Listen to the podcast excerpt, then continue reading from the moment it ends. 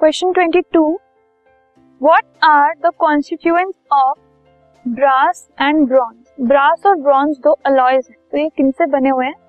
Brass copper और zinc का alloy है और ब्रॉन्ज कॉपर और टिन का। This podcast is brought you by Hubhopper Shiksha Abhiyan अगर आपको ये पॉडकास्ट पसंद आया तो प्लीज़ लाइक शेयर और सब्सक्राइब करें और वीडियो क्लासेस के लिए शिक्षा अभियान के यूट्यूब चैनल पर जाएँ।